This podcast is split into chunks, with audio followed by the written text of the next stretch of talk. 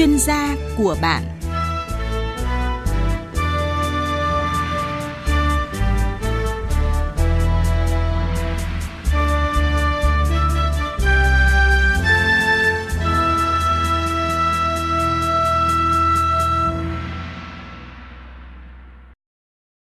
Thưa quý vị và các bạn, thời điểm này đa số các học sinh đã biết điểm thi Trung học phổ thông quốc gia và đang trong giai đoạn tìm hiểu, nghiên cứu để điều chỉnh nguyện vọng.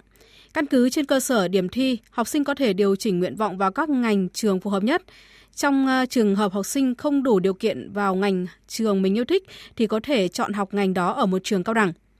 Vậy trường cao đẳng có thế mạnh gì trong đào tạo? Trước tình hình dịch bệnh COVID-19 đang diễn biến phức tạp, nhiều tỉnh thành phố đang phải thực hiện giãn cách xã hội, các trường cao đẳng sẽ tuyển sinh và tổ chức việc nhập học của thí sinh như thế nào?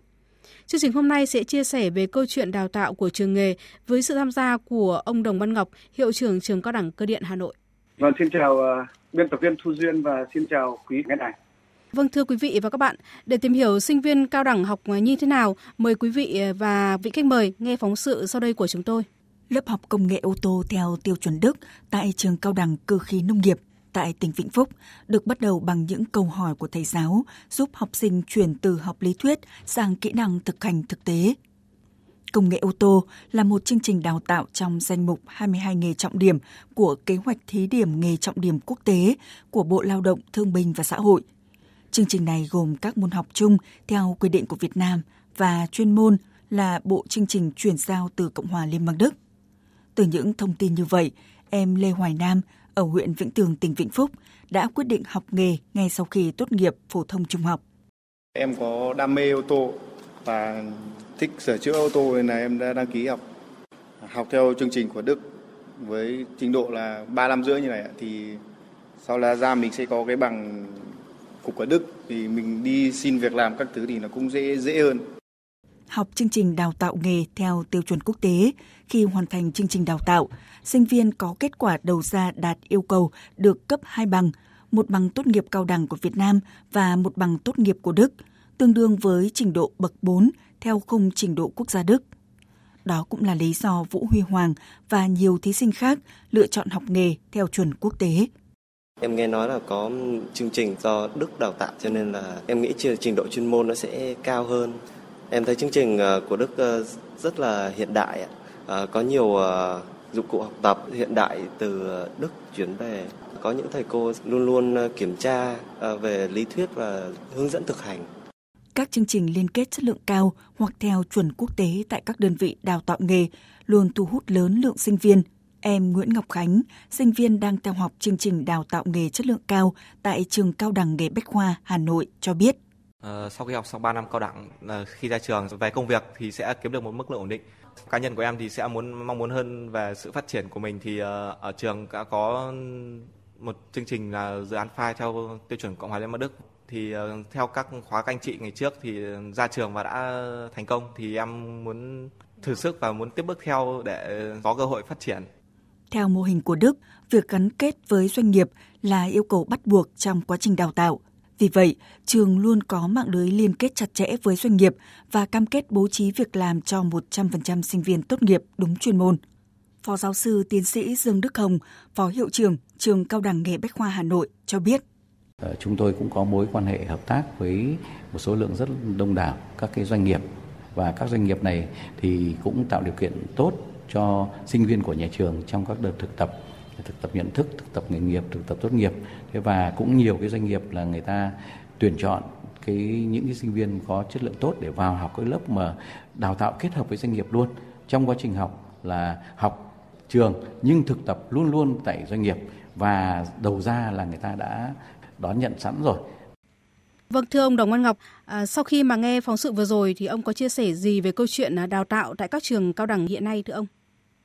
Vâng, à, qua nội dung ờ, của phóng sự vừa rồi thì ờ, chúng ta thấy là ờ, phóng sự cũng nói đến cái hệ thống đào tạo giáo dục nghề nghiệp mà chúng ta trước đây chúng ta thường gọi là hệ thống đào tạo nghề. Thế thì ở hệ thống này các cái trường cao đẳng trong những năm gần đây thì đã được Đảng, Nhà nước và Chính phủ rất là quan tâm đầu tư và cụ thể là Bộ Quản lý ngành là Bộ Lao động Thương binh Xã hội, Tổng cục Giáo dục nghề nghiệp đã đầu tư uh, trong đó cái cái điểm nhấn đó là đã nhập khẩu các cái chương trình đào tạo rất là tiên tiến của các cái quốc gia có cái nền gọi là công nghiệp giáo dục hết sức là phát triển như là của Úc hay là của Đức và châu Á thì chúng ta cũng đã nhập một số các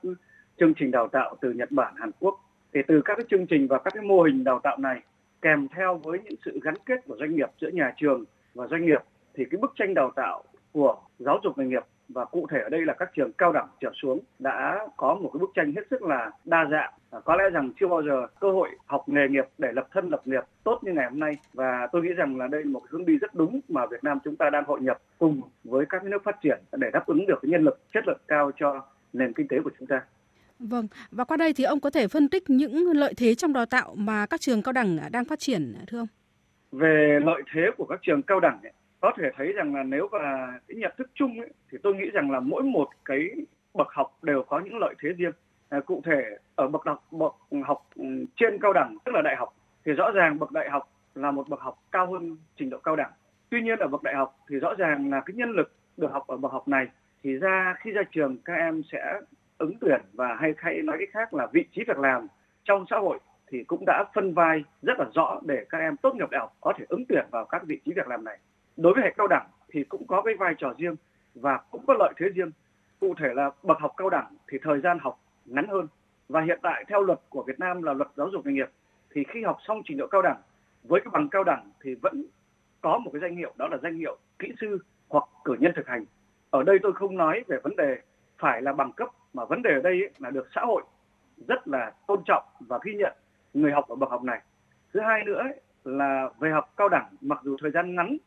thế nhưng mà cái chương trình đào tạo thì hết sức đa dạng. Như là ở phóng sự vừa trên chúng ta đã đề cập đến các cái chương trình đào tạo mà ở Việt Nam chúng ta đã có những trường chất lượng cao, đào tạo chương trình chất lượng cao, cấp độ quốc tế mà được nhập khẩu từ nước ngoài về mà nhà nước chúng ta cho phép. Và đào tạo ở Việt Nam thậm chí là có những chương trình được cấp hai bằng, một bằng của Việt Nam cấp và một bằng của nước, của đối tác cấp. Ví dụ như là hiện nay Việt Nam chúng ta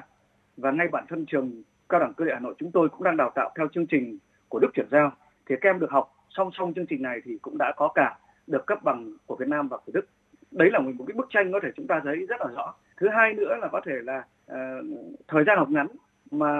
xã hội đang có việc làm tốt thì rõ ràng là các em có nhiều cơ hội việc làm ngay khi mà các em học sau tốt nghiệp cao đẳng. Thế còn tôi cũng bật mí thêm một vấn đề nữa đó là vấn đề thu nhập mà mọi người cũng như các em sinh viên sau khi tốt nghiệp có thể e ngại rằng ta học cao đẳng ờ, có thể lương thấp hơn là đại học. Thì cái này tôi khẳng định là điều này không có mà hiện nay xã hội đặc biệt là các doanh nghiệp người ta trả lương theo vị trí việc làm trả lương theo năng lực làm việc và năng lực cống hiến. Và thực tế là trả lương theo nhân tài mà chúng ta có thể thu phục được. Và để cho doanh nghiệp của chúng ta người ta xác nhận được thì chúng ta sẽ nhận được cái mức lương tương xứng với khả năng cống hiến và những cái năng lực mà chúng ta làm việc cho doanh nghiệp. Rõ ràng đây là một lợi thế rất hết sức là lớn mà chúng ta à, hãy suy nghĩ để mà tham khảo. Chúng ta lựa chọn bậc học và ngành học làm thế nào cho phù hợp nhất trong thời điểm mà chúng ta đang có đầy đủ cái cơ hội để chúng thay thay đổi chúng ta thay đổi ngành nghề thay đổi bậc học để phù hợp với cái năng lực sở trường của mỗi thí sinh chúng ta Vâng thưa ông, à, thế mạnh của các trường cao đẳng là đào tạo ngành nghề, sau này người học ra sẽ làm việc trực tiếp, đặc biệt là nhóm ngành về kỹ thuật như là thiết kế tổ chức sản xuất à, hoặc là vận hành à, trực tiếp. Các cơ sở đào tạo đang phát huy thế mạnh này như thế nào thưa ông? Vâng, đúng là cái này thì đây là một cái câu chuyện hết sức là khách quan. À, nó được phân tích ở thị trường lao động, thị trường việc làm để cho các trường à, khi phân tích và đầy có đầy đủ các thông tin thì đưa ra được cái cái chương trình đào tạo nó phù hợp với cái nhu cầu của thị trường lao động và của xã hội. Tức là chúng ta giờ phút này phải chuyển cái mô hình đào tạo từ cái nhu cầu để chúng ta phát triển chương trình đào tạo để đáp ứng được cái nhu cầu đó. Không phải như chúng ta trước đây chúng ta đào tạo những gì chúng ta có mà giờ phút này chúng ta phải linh hoạt năng động và chuyển cái mô hình đào tạo từ những gì mà xã hội cần doanh nghiệp cần. Chính vì vậy mà qua cái phân tích ấy, thì rất nhiều các cái hội thảo mà tổng cục giáo dục nghề nghiệp đã tổ chức có nhiều các cái diễn giả quốc tế và nhiều doanh nghiệp trong nước và quốc tế đang làm ăn tại Việt Nam cũng cho chúng tôi những số liệu mà chúng tôi đã có được. Đó là thực tế là hiện nay nền kinh tế của chúng ta đang là một cái nền kinh tế phát triển và phát triển tương đối cao so với các nước trong khu vực và trên thế giới. Có thể thấy rằng là cái tập trung các doanh nghiệp ở tại Việt Nam hiện nay là những doanh nghiệp mang tính chất sản xuất, mang tính chất gia công, lắp ráp, dịch vụ và logistics. Chính vì vậy mà từ các cái mô hình doanh nghiệp hiện nay phần lớn ở Việt Nam như vậy, thì cái vị trí việc làm trong doanh nghiệp thì nó lại là gắn liền với cái nhu cầu đào tạo. Và phân tích tiếp nữa thì khi mà một các doanh nghiệp trong một quốc gia như chúng ta có nhiều doanh nghiệp thiên về lắp ráp, sản xuất, linh kiện, công nghiệp phụ trợ, rồi thì các cái sản phẩm dịch vụ Ờ, thương mại và logistics thì rõ ràng là những nhân lực được đào tạo về những lĩnh vực này là rất cần. Cụ thể chúng ta thấy như là những doanh nghiệp lớn đang đầu tư của Việt Nam như là những doanh nghiệp khổng lồ như là Samsung hay là những doanh nghiệp lắp ráp cho hãng uh, Apple của Mỹ cũng là có một cái chuỗi cung ứng các linh kiện các cái phần tử đang uh, được sản xuất tại Việt Nam cũng như một loạt các doanh nghiệp lớn tầm cỡ như thế ở đang đầu tư tại Việt Nam thì rõ ràng là cái nhân lực ấy, là tập trung chính vào những lĩnh vực về khoa học kỹ thuật công nghệ và dịch vụ là rất nhiều.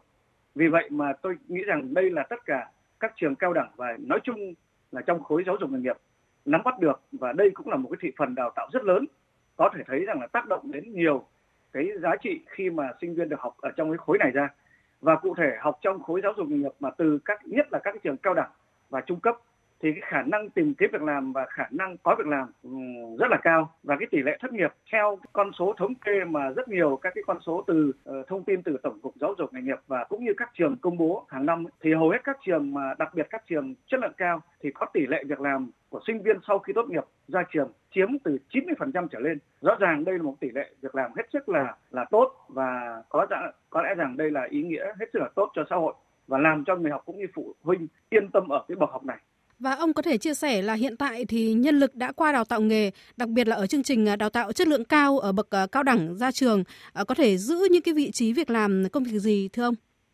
Vị trí việc làm của những sinh viên tốt nghiệp của những trường cao đẳng chất lượng cao, học chương trình chất lượng cao, có thể là chương trình cấp độ quốc tế thì thực tế ra ấy, là ngay bản thân cái bằng tốt nghiệp như là bằng tốt nghiệp cao đẳng danh hiệu kỹ sư hoặc cử nhân thực hành tùy vào ngành nghề mà các em học ngành nghề nào được ghi là danh hiệu kỹ sư thực hành, ngành nghề nào được ghi là cử nhân thực hành. Thế thì từ cái bằng cấp này, căn cứ theo cái năng lực mà các nhà tuyển dụng kiểm tra, phỏng vấn và xác định được thì những em tốt nghiệp từ các trường chất lượng cao, học chương trình chất lượng cao, hoàn toàn các em ứng tuyển vào các vị trí như là tổ trưởng hay là thậm chí là nhóm trưởng một cái phân xưởng lớn mà có thể em sau khi tốt nghiệp đã làm một cái leader, tức là là là để chỉ đạo một cái nhóm để thực hiện các cái công việc hay một cái dự án nhỏ mà doanh nghiệp đưa ra. Đồng thời thì các em ấy thường là khi học chương trình chất lượng cao thì bên cạnh kiến thức kỹ năng được đẩy mạnh hơn về những, đặc biệt lĩnh vực về công nghệ mới,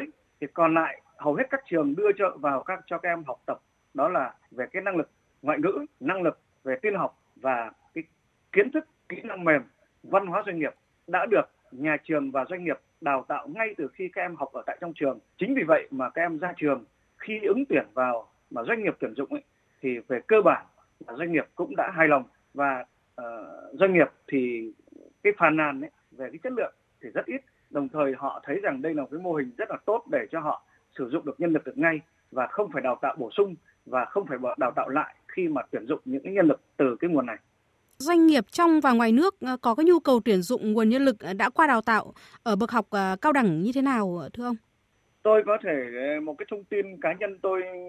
vừa là xem trên các phương tiện thông tin đại chúng, vừa là trong cái quá trình hoạt động nhà trường, chúng tôi làm việc và hợp tác với rất nhiều doanh nghiệp thì tôi khẳng định với tất cả phụ huynh và thí sinh hôm nay nghe chương trình này, tôi khẳng định là hiện nay doanh nghiệp trong cả nước chúng ta đang rất rất cần những nhân lực được đào tạo từ trình độ cao đẳng trở xuống là rất lớn. Những doanh nghiệp mà hiện nay đang có nhu cầu nhân lực qua đào tạo là những doanh nghiệp đang hướng đến chuyển đổi mô hình doanh nghiệp từ dạng gia công, sử dụng nhân lực con người là chính thì bây giờ, cái xu thế ở thời điểm, thời đại công nghệ 4.0 người ta cần những nhân lực qua đào tạo để sử dụng được cái trang thiết bị, máy móc, công nghệ và các cái chuyển dịch liên quan đến chuyển đổi công nghệ để doanh nghiệp họ sẽ đạt được cái mục tiêu đó là đưa cái công nghệ vào doanh nghiệp để chuyển đổi, nhất là trong thời điểm là chuyển đổi số trong hệ thống các doanh nghiệp hiện nay. Thì như vậy là không thể nói là một người bình thường tốt nghiệp trung học phổ thông hoặc thậm chí là chưa tốt nghiệp trung học phổ thông vào với doanh nghiệp mà chúng ta chỉ cần huấn luyện trong vòng một tuần, một tháng và dài có thể là ba tháng. Họ hoàn toàn có thể đứng trong một cái dây chuyền mà họ làm theo kiểu kiểu lặp đi, lặp lại một cái kỹ năng mà ai là người bình thường cũng có thể tiếp thu được và làm được. Thì cái nhu cầu nhân lực này dần dần sẽ giảm xuống. Bởi vì doanh nghiệp đưa công nghệ vào thì không thể sử dụng những nhân lực mà chưa qua đào tạo, mà đây là nhu cầu rất lớn. Ngay bản thân chương trình ờ, về vấn đề ờ, kinh tế, tài chính mà trên chương trình VTV1 ngày hôm qua tôi vừa nghe thì cũng có những doanh nghiệp đưa ra một cái thông tin đó là hiện nay là doanh nghiệp trên các khu công nghiệp tại Bắc Giang, Bắc Ninh đang rất cần những nhân lực đào tạo ở trình độ cao đẳng nhưng mà không có để cung cấp. Và đấy là một một ý kiến nhưng thực tế nó là một cái bức tranh cái nhu cầu lớn tất cả doanh nghiệp đều dơ cờ để tuyển dụng chính vì vậy mà tôi nghĩ rằng thời điểm này các phụ huynh thí sinh và các em hãy quan tâm đến thông tin để lựa chọn một lần nữa tôi khuyến nghị là lựa chọn được cái bậc học cho nó phù hợp với năng lực của mình Thưa ông, khi có kết quả điểm thi Trung học phổ thông quốc gia, à, học sinh có quyền à, điều chỉnh các nguyện vọng để chọn một ngành, à, một trường ưng ý để đăng ký theo học. Ông có chia sẻ gì với học sinh khi mà điều chỉnh nguyện vọng để chọn được ờ, đúng ngành trường mình yêu thích? Trước tiên thì tôi thấy rằng là câu này tôi cũng nói một vài lần trên ờ, trên ờ, chương trình. Đó là ờ, chúng ta phải biết cái mô tả được cái năng lực của mình để mà xác định được cái ngành nghề mình yêu thích. Và sau khi xác định ngành nghề mình yêu thích thì chúng ta sẽ lựa chọn các cái trường. Thì kinh nghiệm của cá nhân tôi thì tôi thấy rằng là cái kinh nghiệm là chúng ta mỗi một em thí sinh và mỗi một gia đình của thí sinh chính là phụ huynh. Hãy nghĩ thời điểm này là đang lựa chọn cho con em mình một tương lai và tương lai này có thể đưa nó thành một cái dự án để đầu tư cho cuộc đời học tập và lập thân lập nghiệp cho con em mình và cho chính các thí sinh hiện nay và là sinh viên của các trường trong thời gian tới đây. Thế thì cái dự án này thì cần phải được phân tích những cái nguồn lực mình có và phân tích những cái rủi ro tức là cái hạn chế mà sẽ xảy ra. Cái nguồn lực mình có tức là cái sở trường đó là gì? Cái gì là thế mạnh của mình của gia đình mình? À, ví dụ như là chúng ta phải biết được chúng ta yêu thích cái gì và chúng ta đam mê cái gì? Đấy cũng thể là một cái ý kiến là một cái sợi chỉ đỏ để chúng ta quyết định đến cái việc ờ, chúng ta sẽ lựa chọn được ngành nghề. Và sau khi đấy, lựa chọn được cái ngành nghề theo sở thích của mình và chúng ta phát huy hết được cái thế mạnh của mình thì chúng ta cũng phải biết được cái hạn chế của mình bởi vì ờ, nhân vô thập toàn không có ai là có được một cái cái cái sự hoàn hảo cả. Vì vậy mà mỗi một con người chúng ta đều tồn tại những cái hạn chế mà chúng ta cần phải biết rồi bên cạnh đấy rủi ro nữa là nếu chúng ta với một cái, cái kinh tế của gia đình chúng ta và khả năng chi trả về cái học phí và các khoản khác trong quá trình học tập ở mức độ nào thì chúng ta lại phải lựa chọn cái chương trình đào tạo ở cấp độ nào cấp độ chuẩn nhà quốc gia hay là cấp độ chất lượng cao? Chất lượng cao thì lựa lựa chọn ở trường công lập hay là trường dân lập? Bởi vì sao tôi, tôi có ý kiến như vậy? Bởi vì cần phải làm rõ cái quá trình ờ, mình chi trả cái học phí và các khoản phí khác mà các cơ sở đào tạo sẽ thu của mỗi sinh viên chúng ta. Vì vậy chúng ta phải cần phải làm rõ để chúng ta sẽ sẽ có được cái bức tranh là sau cái khóa học đó thì chúng ta cần phải chuẩn bị bao nhiêu tiền để gia đình cũng như chúng ta cùng nhau phải chuẩn bị. Tất cả những yếu tố đó thì tôi khuyên ngay từ khi, tại thời điểm này, chúng ta lựa chọn ngành nghề, lựa chọn bậc học, lựa chọn trường thì chúng ta cần phải cân đối tất cả những yếu tố mà tôi đã nêu ở trên. Và có một ý đó là muốn lựa chọn được ngành nghề tốt rồi thì phải lựa chọn được trường tốt. Trường tốt là thế nào thì chúng ta có thể tìm hiểu bằng rất nhiều cách. Trong cái thời điểm covid như thế này thì rõ ràng giãn cách xã hội chúng ta không thể đến trực tiếp các trường trong thời điểm này được. Nhưng chúng ta vẫn còn nhiều thời gian từ nay đến tháng 9 các trường vẫn đang tập trung tuyển sinh. Chúng ta có thể, một là chờ đợi đến khi mà các địa phương có được, gọi là hết giãn cách, chúng ta có thể đến tận trường để chúng ta tìm hiểu. Hoặc chúng ta có thể tìm hiểu trên cái thông tin mạng chính thống, mà cái thông tin này là thông tin bản quyền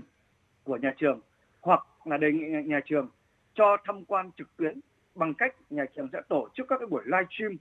live stream các cái nội nội dung, các cái thông tin mà thí sinh cũng như phụ huynh mong mong đợi thì chúng ta đề nghị nhà trường live stream tức là ghi hình và chuyển cho chúng ta xem trực tiếp trên các cái fanpage mà chúng ta kết nối với các trường đó. Từ đó chúng ta khẳng định là chúng ta muốn xem phòng học thì nhà trường cho xem phòng học. Chúng ta muốn xem cái phòng ở, ký túc xá của con em chúng ta sau này ở thì như thế nào? Chúng ta đề nghị nhà trường cho xem phòng ký túc xá. Chúng ta muốn con em của chúng ta có cái môi trường học tập và bên cạnh học tập và phong trào các phong trào rèn luyện và kể cả các dịch vụ căng tin nhà ăn, chúng ta hoàn toàn có thể đề nghị nhà trường live stream ghi hình và cho chúng ta xem hình ảnh bản quyền chứ không thể nào nhà trường đó sử dụng hình ảnh trên mạng để biến hình ảnh đó để làm quảng cáo cho trường mình được vì vậy đấy là những nội dung mà tôi khuyên các phụ huynh thí sinh cần phải để ý và lưu tâm khi mà lựa chọn cho con em trong thời điểm này đó là lựa chọn nguyện vọng đổi nguyện vọng hay là lựa chọn trường ngành nghề để đạt được cái mục tiêu của chúng ta Thưa ông, à, dịch COVID-19 nên là nhiều tỉnh thành thực hiện à, việc à, giãn cách xã hội theo chỉ thị 16. Vậy việc tuyển sinh năm nay của các trường cao đẳng sẽ như thế nào thưa ông? Các cái trường cao đẳng thì được sự chỉ đạo rất là kịp thời của Tổng cục Giáo dục nghề nghiệp. À, cụ thể là Tổng cục Giáo dục nghề nghiệp có những cái cuộc họp giao ban toàn quốc trong hệ thống và hầu hết tháng nào cũng giao ban, cũng có cái định hướng, cũng có cái chỉ đạo và tháo gỡ cái vướng mắc kịp thời của các sở ờ, lao động thương binh xã hội các cơ sở giáo dục nghề nghiệp trong cả nước phản ánh về vấn đề khó khăn liên quan đến việc mà phải thực hiện giãn cách xã hội và ảnh hưởng nặng của đại dịch Covid-19. Thế thì cái đầu tiên mà nói thì Tổng cục Giáo dục nghề nghiệp và đặc biệt là cụ thể đây là các cơ sở giáo dục nghề nghiệp là các trường cao đẳng thì thực sự là rất linh hoạt, ngay lập tức biến cái cái thách thức này trở thành cơ hội để chuyển đổi số. Thì tôi thấy rằng các trường hiện nay đã chuyển đổi số trong cái hoạt động tuyển sinh của mình, tư vấn tuyển sinh hầu hết là 100% là trực tuyến, đặc biệt là ở các tỉnh thành đang có cái diễn biến dịch phức tạp như là hai thành phố lớn là Hà Nội, Thành phố Hồ Chí Minh, Bình Dương và 19 tỉnh khu vực phía Nam, Tây Nam Bộ mà hiện nay đang thực hiện chỉ thị của Thủ tướng. Thế thì tất cả những cái hoạt động này thì hoàn toàn đã chuyển sang trực tuyến. Tôi cho rằng cái việc này là cái việc tạo ra một cái kênh và nhiều kênh để giúp cho phụ huynh và thí sinh tiếp cận được thông tin và có thể tham gia vào trong quá trình lựa chọn ngành nghề và lựa chọn được một cái trường để cho chúng ta đảm bảo được có nơi học tập ngay sau khi Ờ, cái thời gian giãn cách và thực hiện chỉ thị của thủ tướng cũng như chỉ thị của các tỉnh thành liên quan. Và tôi nghĩ rằng nếu dịch bệnh còn khó khăn như này, thì ngay bản thân trường cao đẳng cơ điện Hà Nội chúng tôi đã xác định là một cái học kỳ đầu tiên sẽ tập trung giải quyết các cái nội dung, đó là gì hoàn toàn chuyển đổi số, từ tư vấn tuyển sinh, hỗ trợ tuyển sinh một cửa, tức là thí sinh chỉ cần gọi điện đến và đăng ký hoặc đăng ký thông tin trên cái trang, chuyên trang tuyển sinh hoặc app tuyển sinh của nhà trường thì sẽ được nhà trường hỗ trợ đến khi nhập học thành công. Sau khi nhập học nhà trường sẽ tổ chức khai giảng trực tuyến và sau khi khai giảng trực tuyến nhà trường tổ chức đào tạo trực tuyến. Như vậy thì quá trình mà dịch bệnh còn diễn ra thì tôi nghĩ rằng thời điểm này tất cả các trường nói chung và ngay bản thân trường chúng tôi đã có kịch bản riêng để đảm bảo cho người học có quyền lợi và được học ngay khi mà chúng ta à, kể cả phải thực hiện giãn cách và sinh viên nhập học xong thì đã có lịch học cụ thể để cho các em yên tâm. Ờ, vâng, ông có thể cho biết cụ thể hơn về phương án nhập học cho sinh viên năm thứ nhất và hình thức học tập của các em sẽ ra sao trong năm học mới này? Cụ thể ở trường chúng tôi thì ờ, hiện nay chúng tôi đang tổ chức nhập học trực tuyến 100%. Các em vào đăng ký thông tin và chúng tôi năm nay có cái hình thức đó là cái tuyển sinh nhập học linh hoạt. Chúng tôi ờ, định nghĩa thế nào là linh hoạt? Thứ nhất là hồ sơ mọi năm thì tất cả sinh viên phải chuyển hồ sơ bản cứng đến nhà trường và nhà trường, hội đồng tuyển sinh nhà trường sẽ xem xét để đưa ra cái quyết định em này có trúng tuyển hay không để có được cái giấy báo trúng tuyển. Thì năm nay do ảnh hưởng dịch Covid nên chúng tôi đã phát triển một phần mềm và sinh viên chỉ cần gửi các hồ sơ thông tin bằng bản mềm và chúng tôi xác nhận đây là hồ sơ đạt cái nội dung ban đầu để nhà trường phát giấy thông báo nhập học cho sinh viên. Sau khi sinh viên nhập học thì sinh viên có một khoảng thời gian nhất định để sinh viên sẽ gửi hồ sơ bản cứng về nhà trường và sinh viên phải chịu trách nhiệm về vấn đề nội dung hồ sơ để đảm bảo là sinh viên sinh viên phải đủ điều kiện đầu vào theo quyết định mà hội đồng tuyển sinh nhà trường đã đưa ra. Như vậy là gì? Sinh viên chỉ cần đăng ký vào nộp hồ sơ thông qua cái chuyên trang tuyển sinh này, hoàn toàn sinh viên đã đủ điều kiện nhập học. Thứ hai là sau khi sinh viên nhập học rồi mà tiếp tục thực hiện giãn cách, chưa được đến trường học trực tiếp, thì chúng tôi đã bố trí, một là đào tạo ngay cho sinh viên những kiến thức kỹ năng để sinh viên có được kiến thức kỹ năng học tập trực tuyến bằng cái phần mềm hệ thống đào tạo trực tuyến của nhà trường. Sinh viên sau khi có đủ kiến thức, kỹ năng để tham gia vào các phòng học trực tuyến, các lớp học trực tuyến và tham gia vào các hoạt động quản trị, quản lý và kiểm định chất lượng của nhà trường thì sinh viên đã bắt đầu được học. Và trong quá trình học kỳ đầu tiên của sinh viên thì hầu hết từ sinh viên hệ cao đẳng hay đại học hầu hết là các em sinh viên được học các cái nội dung liên quan đến các cái môn học mô đun học bắt buộc là môn học chung ví dụ như môn học tiếng Anh, môn học tin học, hay là một số các môn học lý thuyết chuyên môn của ngành nghề chúng ta học, thì chúng ta bắt đầu được học từ 5 đến 6 môn của học kỳ đầu tiên. Mỗi một học kỳ kéo dài 5 tháng. Vì vậy, trong trường đặc biệt, nếu dịch Covid còn diễn ra phức tạp, thì các em sinh viên sẽ được học tất cả các môn học chung bắt buộc, như là các chương trình đào tạo bắt buộc của hệ cao đẳng và đại học, thì chúng ta sẽ được học như vậy. Và chúng tôi nghĩ rằng thì Việt Nam chúng ta theo mục tiêu thì có thể là chúng ta sẽ đạt được, sớm đạt được cái miễn dịch cộng đồng thì lúc đó thì các em sẽ được đến học tập trực tiếp và lúc này các em sẽ được học tập trên các phần mềm hoặc các cái phòng học hiện đại của nhà trường đã được trang bị đang chờ sẵn tay em. Nếu quý vị hoặc thí sinh cần tư vấn thêm thì có thể liên hệ trực tiếp đến số điện thoại và email của tôi. À, tôi có thể cung cấp số điện thoại cá nhân của tôi à, để quý vị phụ huynh cũng như thí sinh tham khảo và nếu cần thì liên hệ. Số điện thoại của tôi là 090 322 8154. Email của tôi là đồng văn ngọc a gmail.com và tôi là hiệu trưởng của trường cao đẳng cơ điện Hà Nội. Vâng, xin cảm ơn ông về những thông tin vừa rồi. Và ông có thể chia sẻ ờ, gì với những học sinh sắp trở thành sinh viên năm thứ nhất nhưng mà lại chưa thể nhập trường cũng như là học theo cách thông thường như mọi năm vì dịch bệnh COVID-19 thưa ông? Chúng tôi năm nay thì ờ, đến thời điểm này chúng tôi đã nhận hồ sơ nhập học được khoảng 45% chỉ tiêu. À, cụ thể là năm nay chúng tôi tuyển sinh 1.200 chỉ tiêu cao đẳng thì đến chiều ngày hôm qua hội đồng tuyển sinh chúng tôi kiểm tra thì đã có trên 500 hồ sơ sinh viên đã chuyển về để nhà trường gửi giấy báo nhập học.